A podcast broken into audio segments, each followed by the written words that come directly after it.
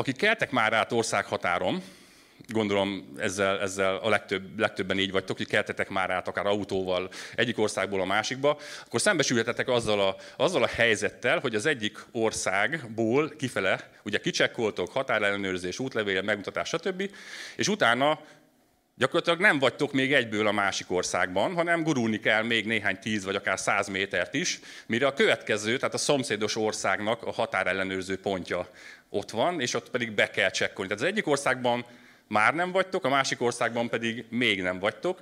Tehát kvázi a kettő közötti senki földjén van ilyenkor az ember. Ugye ez, ez, egy, ez az érdekességgel már találkozott szerintem mindenki, vagy közel mindenki, aki, aki utazott egyik országból a másikba, pláne a régi időkben, mikor nem volt, nem volt még ez a Schengeni zóna, és nem mentünk át úgy egyik országból a másikba, hogy azt se tudjuk, hogy most éppen hol vagyunk. De régen még azért ez, ez erősen benne volt. Um, egyébként vannak olyan helyei a Földnek, vannak olyan területek, ahol konkrétan, az konkrétan a senki földje. Tehát, hogy vannak olyan területek, ahol, amelyik nem kellett senkinek. Tehát egyik országhoz sem tartozik, és az ténylegesen a senki földje.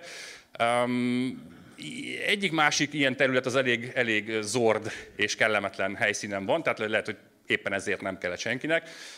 Például az Antarktiszon vannak ilyen területek, nem tudom, hogy aki most gondolkodik egy olcsó weekend telekbe, vagy ilyesmivel, tehát hogy vannak. Tehát abszolút oda mentek, és akkor a tietek. Jó, tehát, hogy hajrá és sok sikert. Egyébként az egyik, szerintem az egyik legizgalmasabb ilyen senki földje, az éppen Afrikában van, tehát az a másik pólus, tehát ott meg jó, jó meleg van. És um, uh, Egyiptom és Szudán között van egy ilyen terület, amit úgy hívnak, hogy Bir Tawil. Jó, ez a ilyen kis izgalmas neve van. És ez konkrétan a senki földje, tehát Egyiptom és Szudán között, és nem kell senkinek. Tehát egyik országnak sem, és nem azért, mert valójában egy nagyon kopár és, és sivatagos és, és száraz és forró területről van szó, tehát az egy dolog. Um, és, és um, tehát igazán nincs ott rajta semmi látnivaló semmi értékes, és ráadásul jó meleg is van, de nem ez, nem ez az ok, amiért nem kell senkinek, hanem egy ilyen politikai húzavona miatt, egyszerűen így, így, így nem kell nekik, és tukmálják az egyik ország az egyiknek akarja, a másik ország a másiknak, és ilyen padhelyzetben vannak, tehát az konkrétan a senkié. Jó, tehát a, ott a két ország között. És egyébként ez egy remek alapot biztosít mindenféle kalandornak, hogy akkor, akkor oda menjenek, és, és azt mondják, hogy na, ha nem kell senkinek, akkor majd az enyém lesz. És oda mennek, és letűzik a kis zászlójukat, kikiáltják, hogy akkor ez mostantól az ő kis királyságuk, az ő kis országuk.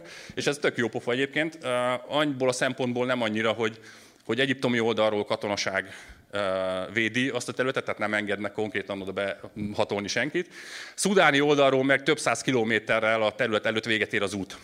Jó, tehát hogyha valakinek ilyen, ilyen tervei vannak, akkor, akkor egy, egy jó minőségű terepjáró és több tíz órányi autókázás kell hozzá, és sok sikert a tankolás az útközben. Jó, tehát hogy ilyen, ilyen, ilyen barátságos viszonyok között, ha még valakinek van kedve, akkor, akkor meg, lehet ezt, meg lehet ezt oldani. Egyébként nagyon tetszett egy amerikai emberkének a, a története, aki ígéretet tett a hat éves kislányának, hogy, hogy ő, ő belőle hercegnő lesz.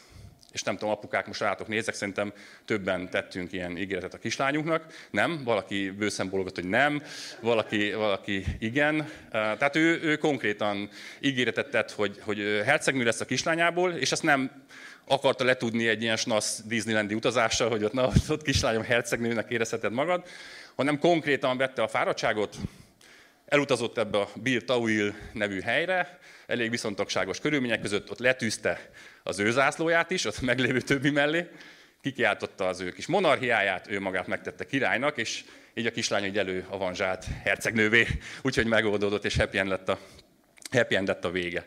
Jó, tehát, hogy és miért is mondtam el ezt, majd meg fogjátok látni, így a tanítás során, hogy, hogy szó lesz így a, a senki földjéről, határokról és egyébről. Na, de ennyi bevezető után akkor térjünk is rá a Máté 12-re. Ugye múlt héten Samu tanított minket, és, és köszönjük a tanítást. Nagyon jó, tetszett ez a szemléltetés, ahogy az a kis, kis plusz állat belenyúlt a, a konnektorba. Uh, tényleg, ahogy, ahogy így Isten um, tanít minket, a nekünk megfelelő módon érteti meg a szabályait, és, és mindazt, ami mögött van, hogy milyen az ő szíve, hogy nem bekorlátozni akar minket, nem rideg, szabálykövető életet akar nekünk adni, hanem, hanem hogy tudjunk az ő szíve szerint gondolkodni, és kiteljesedni az életünkben, közösségben lenni Istennel, közösségben lenni emberekkel, az ő, ő szeretetével. Úgyhogy ez nagyon jó volt. És akkor innen veszük fel a fonalat, úgyhogy ha van nálatok Biblia, applikáció, vagy fejből tudjátok, akkor, akkor gondoljatok a Máté 12-22. versére, és onnan fogunk elindulni. Akkor odavittek hozzá egy vak és néma megszállottat, és ő meggyógyította. Úgy, hogy a néma beszélt és látott, és az egész sokaság megdöbbenve kérdezte, csak nem ő a Dávid fia?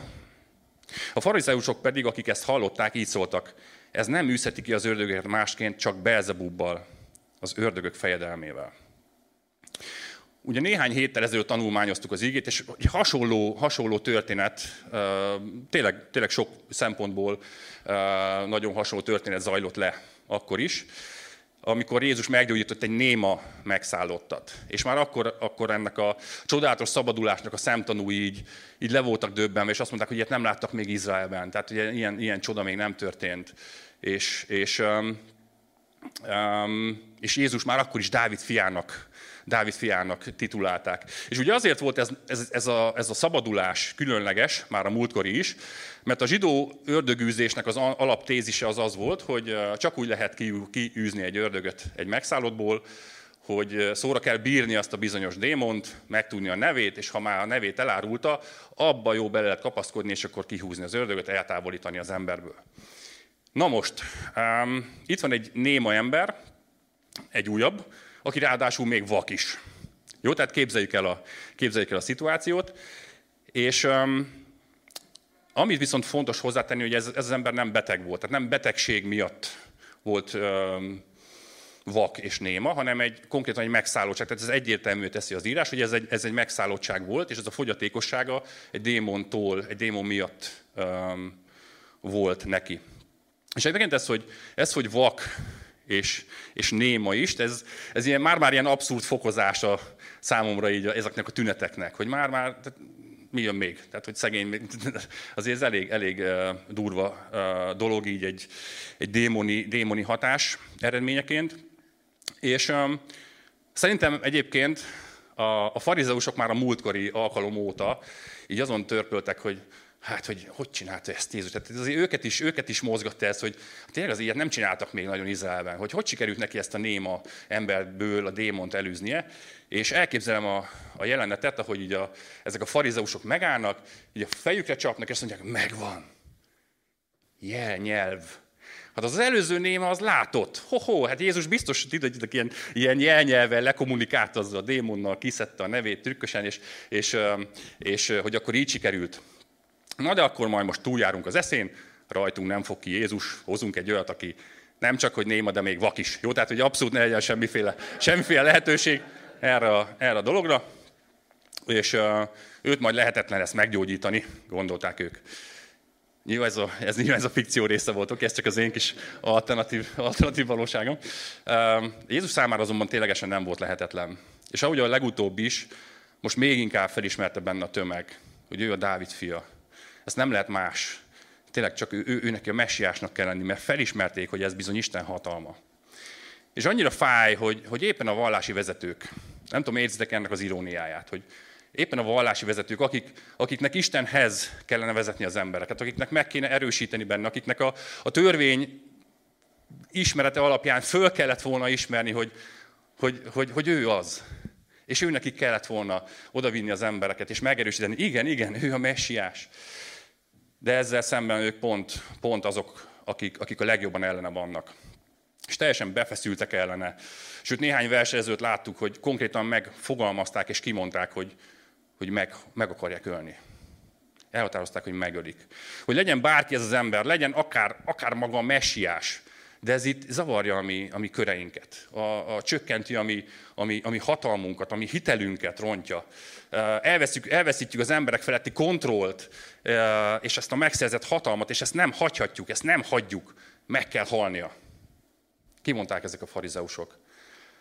És um, addig, míg ezt, ezt így uh, eltervezik, illetve, illetve a megvalósítás útjára lépnek, addig pedig átcsapnak egy, egy guztustalan vádaskodásba, egy karaktergyilkosságba, és az emberekben ezt a felébredő hitet így csirájában akarják elfolytani.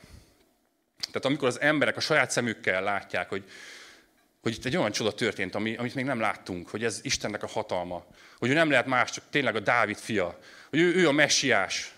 Akkor ott teremnek a farizeusok, azt mondják, hogy nem, nem, nem, itt nincs semmi látnivaló, emberek oszoljanak, itt, itt nem. Ez egy csaló, tehát ez nem lehet másként, ez, ez biztos, hogy, biztos, hogy nem az Istennek a munkája. Ő biztos, hogy a, a Belzebúbnak, az ördögök fejedelmének az erejével teszi mindezt. A 25. verstől pedig így olvassuk, hogy ő pedig, mármint Jézus, ismerve gondolataikat, ezt mondta nekik.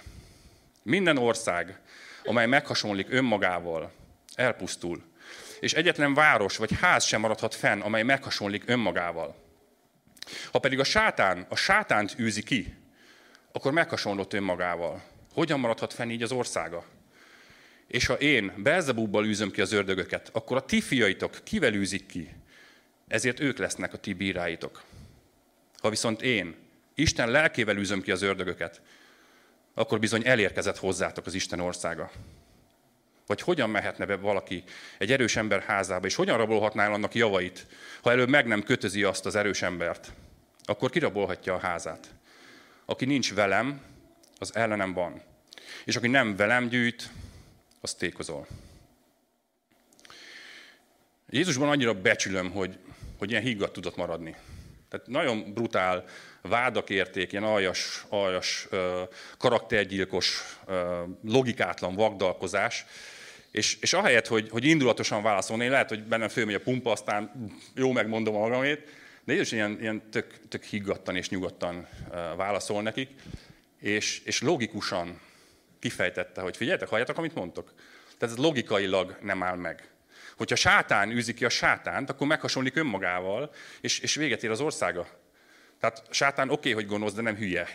Tehát, hogy ez logikailag nem áll meg, hogy ezt, ő ezt így ezzel tegye. Ennek nincs értelme. És Jézus feltett egy kérdést, hogyha én azzal űzöm ki szerintetek, mármint az ördöggel az ördögöt, akkor a ti ördögőzőjétek, by the way, akik szintén űzik ezt a mesterséget, akkor kivel teszik? És gyakorlatilag így föltette nekik ezt a 3000 dolláros kérdést. És Jézus levezette, hogy, hogy az elméletük, hogy ő az ördöggel űzne ördögöt, az, az logikailag megbukott. És mindössze két opció van. Jó? Tehát az egyik opció, akkor láttuk, hogy nem nert. Akkor kizárásos alapon melyik marad? A másik. Ha én, mármint mondja Jézus, tehát ha Isten lelkével űzöm ki az ördögöket, akkor bizony elérkezett a mennyek országa. Akkor bizony el kell ismernetek, hogy én az vagyok, akinek mondom magam. Akkor bizony ki kell mondanotok, hogy én vagyok a messiás. Én vagyok az Isten fia. De ti tagadásban éltek. És látva látva a farizeusoknak ezt a konok tagadását, és azt a haragot, ami tombolt bennük, tudjátok, mi jutott eszembe? Um, a gyász folyamat. A gyász folyamatnak az öt lépés, amiből az első két lépés, az konkrétan ez, a tagadás és a harag. És nézzük ezt meg egy picikét, ez gyásznak a pszichológiáját. Tehát ez az öt lépés, ez így néz ki, hogy tagadás, ami egy, ami egy védekező mechanizmus, ami segíti ezt az átmeneti állapotot, és, és segít kezelni a sokkot. Aztán a következő a harag, ami pedig elrejti azokat az érzelmeket, és azt a fájdalmat, amit az ember cipel. Jó, tehát tagadás és harag. Utána jön az alkudozás, amikor is a gyászoló az valamiféle, valamiféle egyességre próbál jutni. Végül következik, illetve nem végül, hanem következik egy csendes szakasz, ami már egy sokkal racionálisabb időszak, egyre közelebb kerülve az elfogadáshoz, és végül az ötödik fázis az maga az elfogadás, amikor egyfajta, egyfajta lezárása az egész folyamatnak és megérkezés. Jó, tehát ez a, ez a e, gyásznak az öt lépése, és amikor Istennel találkozol, amikor a jelenlétébe kerülsz, ott valami véget ér. Ott az óembered, az egód az meghal. És mindaz, ami, mindaz, ami magadban bízik, mindaz, ami, ami abban a hamis tudatban ringat, hogy te, te neked nincsen szükséged Istenre, mindaz, ami, ami egy hazugság benned, az ott, az ott meghal. Mindaz a hazugság, amit a sátán próbált veled elhitetni, az ott összedől. És ez zajlik le Isten jelenlétében. Egy, egy valódi Isten élménynél ténylegesen egy ilyen, egy ilyen folyamaton megyünk keresztül. Ez zajlik le a megtérésnél.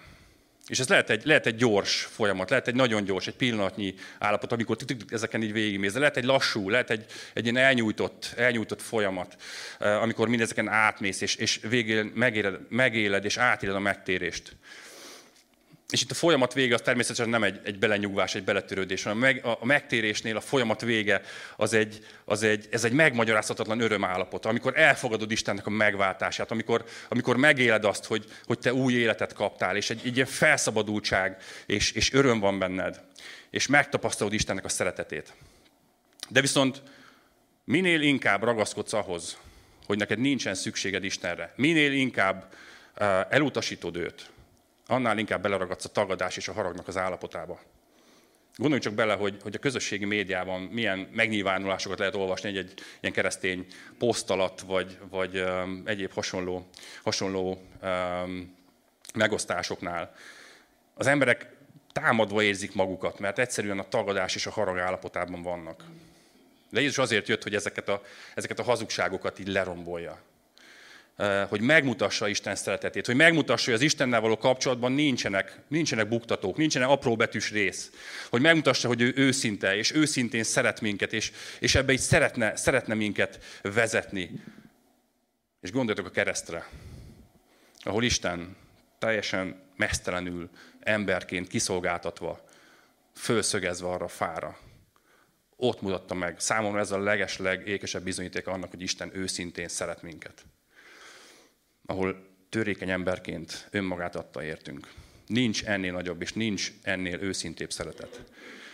Ezért hívlak, hogy, hogy lépj túl a tagadáson és a haragon, és szavaz bizalmat Istennek.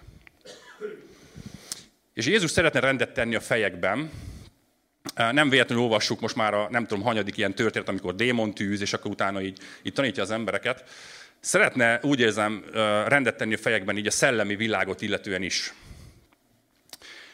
szeretne rendet tenni a fejünkben az ördög munkáját és hatalmát illetően is, és nem akarja, hogy, hogy téves, téves elképzeléseink legyenek erre a témáról. Úgyhogy tartsatok vele, most meg fogunk dönteni három, három ilyen tévitet, vagy három hazugságot lerombolunk, jó? Benne vagytok?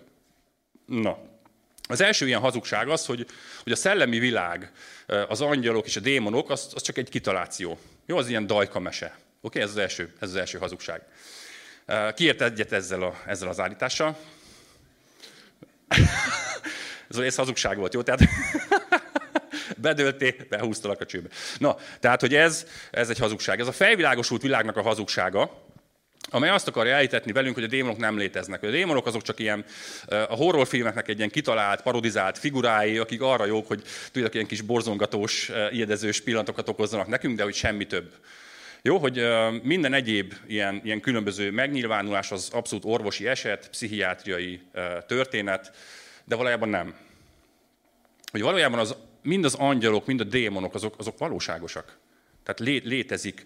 Az angyalok, angyalokat Isten teremtette szolgálatra, ők szellemi lények, de, de többször találkozhattunk velük a Bibliában, amikor testet öltve avatkoznak be bizonyos helyzetekbe, hoznak hírt, bátorítanak, stb. Ők Isten akaratának ténylegesen az engedelmes hírvívő és végrehajtó, és az üdvösség tervét szolgálják. Na most a démonok, vagy a gonosz lelkek pedig, ők pedig bukott angyalok, akiket a sátán rántott magával, és a lázadásában, és, és ők bukott angyalok lettek, akik, akik szintén valóságosak, és találkozunk velük is a Szentírás oldalain. Tehát nem egy, nem egy ilyen megszállottal történő konfrontációt ír le, ír le az ige, ahogy ezek a démonok kínoztak és nyomorítottak meg embereket. És ez mind a mai napig valóságos, jó? Tehát ne gondoljuk azt, hogy ez akkor valóságos volt, most már nem. Tehát mind a mai napig valóságos. Egyébként vannak olyan részei a világnak, ahol ezek az okkult ö, praktikák nagyon erősen benne vannak az emberekbe, és, és iszonyat teret engednek a démoni erőknek, és ott bizony, ott bizony ilyen démoni megszállások nagyon, nagyon komoly ö, számban fordulnak elő. Jó, úgyhogy ezt az első állítást akkor megdöntöttük, vagy ezt az első hazugságot akkor így, így kipipálhatjuk, hogy az, az nem igaz. Na lássuk, mi a következő hazugság. Az, hogy a, a sátán az Istennel egyenlő hatalmú valaki. Egyébként nagyon sok keresztény is tévesen így gondolkodik erről, hogy, hogy kvázi egy dualista világban élünk, tehát van az Isten, aki a jó, és neki van egy antitézise, aki a, aki a rossz, de vele egyenlő hatalmú, csak egy ellentétes pólusú valaki. Tehát sokan, sokan így, így gondolkodnak erről. De ez inkább egy, egy ilyen keleti filozófia, egy ilyen keleti gondolkodás, ez a yin-yang féle gondolkodásnak a része. Az igazság az, hogy Istennek nincsen egy vele egyenlő hatalmú, vele egyenlő nagyságú, csak rossz antitézise, hanem, hanem a sátán az, az közel sem egy kategória az Istennel. A sátán az valamikor egy, egy nagyhatalmú angyal volt, aki fellázadt Isten ellett, megirigyelte az ő dicsőségét, és ezért ő elbukott, és magával rántotta az angyaloknak az egyharmadát. De gyakorlatilag sátán az csak, az csak egy bukott angyal. És a, a gonosz szellemi lények is szintén vele egyformán, vagy vele hasonlóan, vagy hozzá hasonlóan bukott angyalok. És Jézus azzal, hogy minden gond nélkül megszabadította az embereket ezek alól, a démoni megszállások alól, a megkötözöttségekből, az bizonyította, hogy a hatalma az sokkal nagyobb, mint a sátáné. Jézus hatalma, szellemi hatalma, az, az nem ér fel semmi mással, illetve hozzá nem ér fel senki más. Olyan hatalmas az ő, az ő hatalma. Nem egy súlycsoport a sátánnal. És Jézus ezzel a házkirablós hasonlattal magyarázta el hatalmát, hogy egy erős ember bitorol egy házat. Tehát félreértés ne essék, egy erős ember, és itt a sátáról beszél, aki valóban erős. Jó, tehát ne értsük félre. De van nála sokkal erősebb, aki bemer oda menni, őt megkötözni és átvenni az uralmat. Jézus erősebb, mint az erős ember. Oda megy, és, és megkötözi, aki jogtalanul bitorolja azt a házat. Megkötözi, és visszaveszi azokat az elrabolt javakat, és mindazt, amit a sátán eddig jogtalanul birtokolt és bitorolt. Jó, tehát Jézus ezzel kifejezi azt, hogy ő sokkal erősebb, és ahogy énekeltük ezt, hogy ő erősebb, mint a sírbolt. Ez történt. Jézus ott a Golgotán egy, egy örök érvényű győzelmet adott felette. Um, és szeretném, szeretnék egy igeverset ide hozni, hogy milyen, ki ez a Jézus, milyen ez a Jézus, aki bennünk él. Um, az egy János 4.4-ben így hangzik, hogy ti Istentől valók vagytok gyermekeim, és legyőztétek őket, mert nagyobb az, aki bennetek van, mint az, aki a világban van. És szeretném, hogy megerősödjünk ebben hogy Jézus, Jézus ezzel egy, egy értékes alapelvet mutatott be így a, így a spirituális hadviselésben. Um, engedélyt ad a nevének és hatalmának használatára. Megadja azt az erőt, ami az erős ember megkötözéséhez és, ártalmatlanításához kell. Tehát Jézus ki akarja fosztani a sátánnak a, a, a hatalmát, ki akarja fosztani a sátának a királyságát, hogy nincsen semmi az életünkben, kijelenti, hogy nincsen semmi az életünkben, aminek a sátán uralma alatt kell maradnia. Mert Jézus megkötözi az erős embert, és így visszaveszi ezeket az elrabolt javakat. Jó, tehát ez egy, ilyen, ez egy ilyen nagyon pozitív és nagyon megerősítő üzenet legyen itt számotokra. Na és a, most már két tévhitet, ha úgy tetszik, hazugságot megdöntöttünk, tehát egyrészt a szellemlényekkel kapcsolatban, másrészt az erőviszonyokkal kapcsolatban. Viszont Jézus mondott még egy érdekes mondatot. És ez így hangzott, hogy aki nincs velem, az ellenem van. És aki nem velem gyűjt, az tékozol. Más fordításban úgy írják, hogy aki nincs velem, az, aki nem velem gyűjt, az szétszór. Jó, ez pedig egy harmadik hazugság. Uh, vagy hát ezzel egy harmadik hazugságot szeretnék megdönteni, és ez pedig a, a határok hazugsága. Jó? Bírtok még követni? Tehát ez a harmadik hazugság, a határok hazugsága. És lehet, hogy oké, most uh, úgy gondolod, hogy jó, jó, oké, tehát megdöntöttük ezeket a hazugságokat, megdöntöttük azt, hogy oké, vannak ezek a szellemi lények, angyalok és démonok, jó, oké, elfogadom. Akkor megdöntöttük azt a hazugságot, hogy ezek ilyen egyenlő, tehát a sátán és az Isten egyenlő nagyságúak lennének, oké, elfogadjuk, hogy nem, Isten a teremtő, a sátán csak egy teremtmény, tehát nem egyenlő rangúak, és, és, és oké, ezt is pipa, elfogadjuk. De igazándiból innentől kezdve engem hagyjatok békén. Tehát, hogy én nem akarok egyik oldalra se állni, én nem, nem akarok ördögöket bizéni, bizergálni, meg ő hozzájuk tartozni, nyilván miért akarnék hozzájuk tartozni, de engem hagyjatok békén Istennel is, jó? Tehát, hogy én, én nem akarok ilyen, ilyen radikálisan keresztény lenni, meg, meg egyéb. Tehát, hogy én, én tök jól el vagyok itt középen, jó? Tehát az az egyik ország, az a másik, meg itt el vagyok középen a senki földjén. És engem mindenki hagyjon békén. Jó, biztos vannak, sokan vannak, akik így gondolkodnak. De a valóság az, hogy, hogy nem tudsz pártatlanul megállni középen. Mert nincsen olyan, hogy senki földje. Jó? Ez most egy nagyon fontos üzenet. Nincsen olyan, hogy senki földje. Nem tudom, hányan láttátok a, a Terminál című filmet. Tom Hanksnek egy tök jó, tök jó kis filmje, oké, okay, ketten, hárman, négyen, ötös, ura. Nem bírok ilyen sokat számolni. De hát láttátok jó páran, ugye ez arról szól ez a film, hogy van egy, van egy emberke, aki New Yorkban a JFK nemzetközi repülőtérnek a terminálján reked, mert konkrétan nem engedik belépni az államokba, de visszatérni se tud, mert valami forradalom kapcsán már nem létezik az ország, vagy valami ilyesmi, és eh, gyakorlatilag a két szék közül a pad alatt, tehát konkrétan egy terminálba, a senki földjén eh, reked, és, és hosszú-hosszú ideig. És ami a durva, képzeljétek el, hogy ez egy megtörtént esetet eh, dolgozott fel. A film ötlete az egy valóban megtörtént eseten alapult, puskázók, úgy hívták az illetőt, hogy Mehran Karimi Nasseri. Jó, tehát ez volt egy, egy szép, szép jó hangzású neve volt ennek az embernek. Most kapaszkodtok meg, 18 évet töltött Párizsban a, a Charles de Gaulle repülőtérnek a terminálján. 18 évet. Mert egyetlen ország sem ismert előtt állampolgárának. De miért mondom ezt? Amíg itt, itt a mi kis világunkban létezhet ilyen, hogy senki földje, addig a szellemi világban nem létezik olyan, hogy senki földje.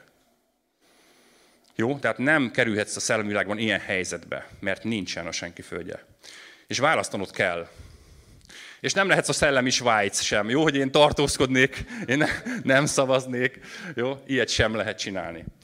A hely, és a helyzet az, hogy, hogy valaki már szavazott is helyetted. Na ez hogy hangzik? Valaki már szavazott is helyetted. És ott az édenkertben az első emberpár, amikor, amikor ellenszegült Istennek és, és bűnbe estek, akkor gyakorlatilag az egész emberiséget így átállították a, a másik oldalra, a sötét oldalra. Átállították a, átállították a, a rossz oldalra. De milyen alapon mondom én, hogy rossz? Tehát, hogy nem ebben a mai világban nem PC megmondani, hogy mi a jó és mi a rossz. Akkor úgy mondom, hogy átállították arra az oldalra, amelyik a halált jelenti. Átállították arra az oldalra, amelyik a pokolba vezet. És, és mondhatod azt, hogy gyerekek, de hát ez, ez nem fair. Hát én, nem is én döntöttem, hát nem is én szavaztam, hát most engem csak így belesodortak ebbe az egész helyzetbe, és ez, ez nem fair. És lehetsz felháborodva, de sajnos ez van, ez a tény. De ugyanakkor kicsit ki kell, hogy ábrándítsanak, ugye, ugye a te döntésed is volt. Minden egyes alkalommal, amikor, amikor hazudtál, amikor valakit megbántottál, vagy, vagy csaltál, vagy loptál, vagy, vagy, vagy Istenre nemet mondtál, akkor, akkor önmagad is erre az oldalra léptél. Tehát aktívan is a szavazásban benne voltál. Viszont most jön az evangélium. Most figyeljetek. Jézus szintén elvizett egy olyan dolgot, ami szintén nem volt fair. Nem volt fair, hogy az én bűneimet ő viselje. Nem volt fair, hogy az a büntetés, ami nekem járt volna, azért őt büntessék meg. Nem volt fair, hogy az Istennek emberré kellett lennie, azért, hogy, hogy őt lehessen megbüntetni, őt lehessen keresztre feszíteni és megölni. Ez sem volt fair. Ehhez mit szóltok? Nem volt fair, de mégis vállalta. Mert azt, aki nem ismert bűnt, bűnné tette értünk, hogy mi Isten igazsága legyünk ő benne. Ez a 2 Korintus 5.21. Ez nagyon nem volt fair. De érzitek, hogy mit tett az Isten értünk? Mit vállalt értünk? És szeretnék nektek idézni egy, egy, egy szakaszt Luther Mártonnak egyik leveléből, amit egy szerzetes társának írt. Ez egy válaszlevél volt egyébként a barátjának, aki, aki egy kétségbeesett levelet írt Luthernek, és így, így, így megnyitotta a szívét előtte, hogy, hogy, hogy próbál szabadulni a bűneiből, próbál békességre jutni, próbál vezekelni a bűnei miatt, de egyszerűen nem talál megnyugvást, nem talál békét, nem talál egyszerűen megoldást ebből a helyzetből. És így sanyargatta magát tényleg, meg, meg így vezekelt a sok rosszért, amit tett, de, de egyszerűen nem lehet sehogy békére. És akkor ezt írta neki Luther, így idézem szó szerint. Édes testvérem, ne sanyargass te magadat, hanem borulj le az Úr Jézus előtt, és ezt mondjad. Úr Jézus, te vagy az én igazságom, én meg a te bűnöd vagyok. Magadra vetted az enyémet, és nekem adtad a tiédet. Olyanná lettél, amilyen nem voltál, és olyanná tettél, amilyen nem voltam. És ezt valóban hiszed, meglásd, békesség lesz a szívedben. Jézus bűnt nem ismert, mégis odaállt a mi helyünkre. Bűnélet érettünk, hogy, hogy mi odaállhassunk az ő helyére, és igazak legyünk Isten előtt. De ez egy döntés. De ezt el kell fogadnunk, és, és ki kell mondanunk, hogy igen, én, én ezt elhiszem és elfogadom. És itt a lehetőség, hogy dönts ma, dönts ma Jézus mellett. Ez egy lehetőség, és nem mondj erre nevet, nemet. Szóval ne legyenek illúziód afelől, hogy, hogy adhatsz egy semleges választ Jézusra. Ha valaki nincs mellette, akkor az ellene van. Jó, tehát ez a határvonal, ez nem olyan, hogy ott van között a senki földje, hanem ez egy éles határvonal. Vagy itt vagy, vagy ott vagy. Ha valaki nincs mellette, akkor az ellene van. Ha valaki nem dönt mellette, ez legyen aktív ellenállás, legyen egy ilyen passzív nem törődömség, akkor is ellene vagy. Az a Jézus ellen döntöttél. És azt mondja, hogy aki nem gyűjt velem, az tékozol, és említettem, hogy ezt más fordításokban úgy is lehet, úgy is fordítják, hogy az, hogy az, az szétszór. Tehát aki nem gyűjt velem, az, az szétszór. És lássuk meg, hogy ez a két erő működik a világban. Ténylegesen ez a két erő.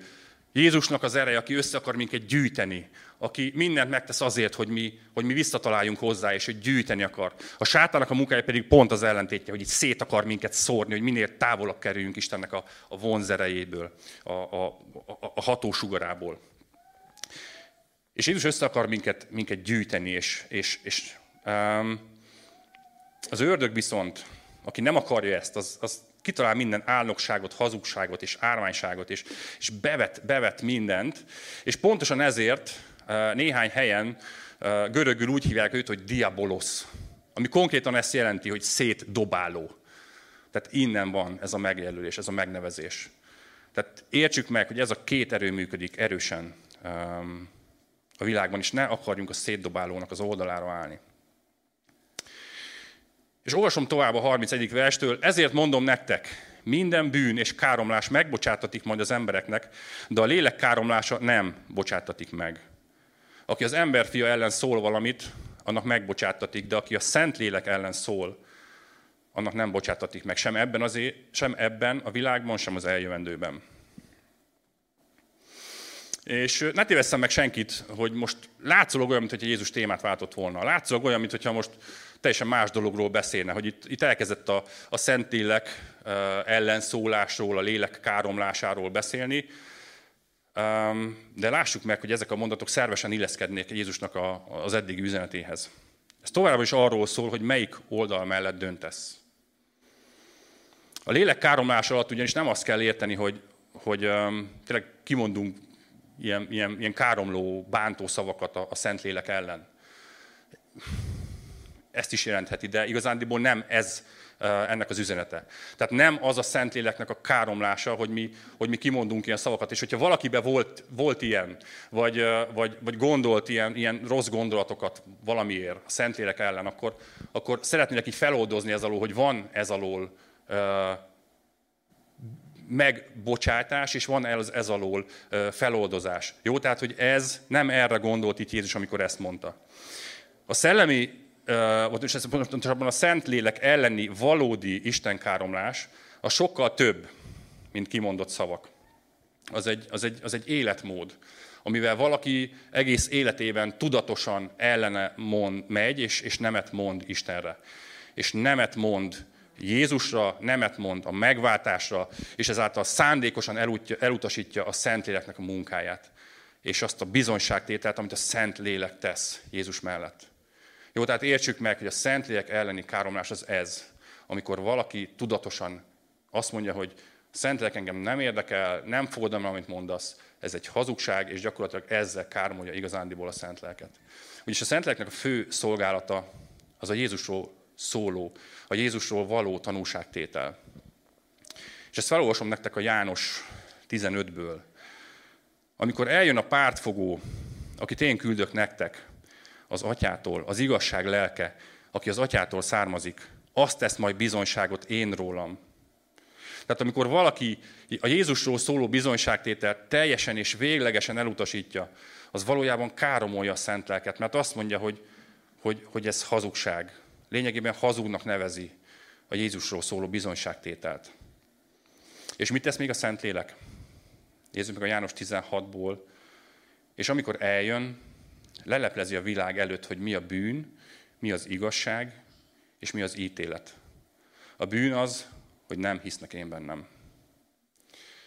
És Jézus úgy nevezte a szent lelket, hogy, hogy pártfogó, de az eredetiben ez úgy hangzik, hogy paraklétosz. És ennek ilyen megint nagyon sok, ilyen nagy gazdag jelentés tartalma van.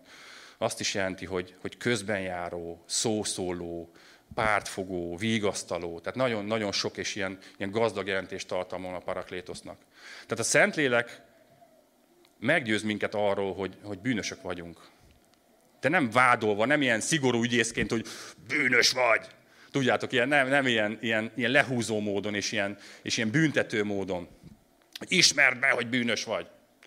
Nem kárhoztat, hanem is segít megláttatni, hogy milyen nagy szükségünk van a kegyelemre. Hogy milyen nagy szükségünk van Istennek a megváltására. Nem listát készít a bűneinkről, hanem sokkal inkább a bűnnek a gyökerére mutat rá.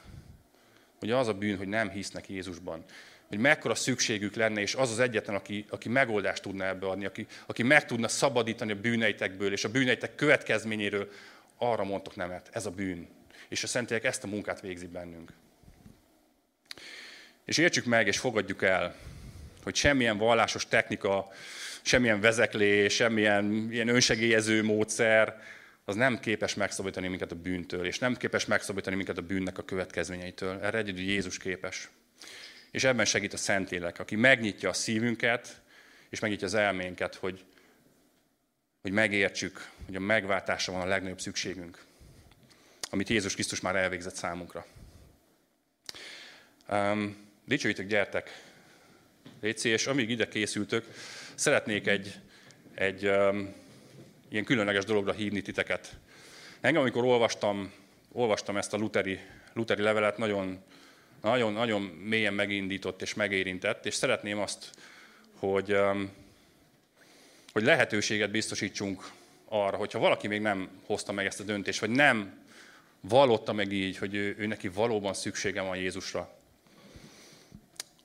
hogy elfogadja ezt az igazságot, amit Isten kínál neki, akkor erre most lehetőséget biztosítsunk. Úgyhogy amíg ide készültök, esetleg egy ilyen nagyon kis halk zenei aláfestéssel. Szeretném, hogy, hogy csukjuk be a szemünket.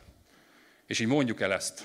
És aki esetleg online tart velünk, ti is megtehetitek ezt. Feltéve, hogyha nem autóban ültök, jó? Tehát, hogy légy ott ne. Um, így csukjuk be a szemünket, és, és így mondjuk el őszintén. Úr Jézus, leborulok előtted, és szívből megvallom.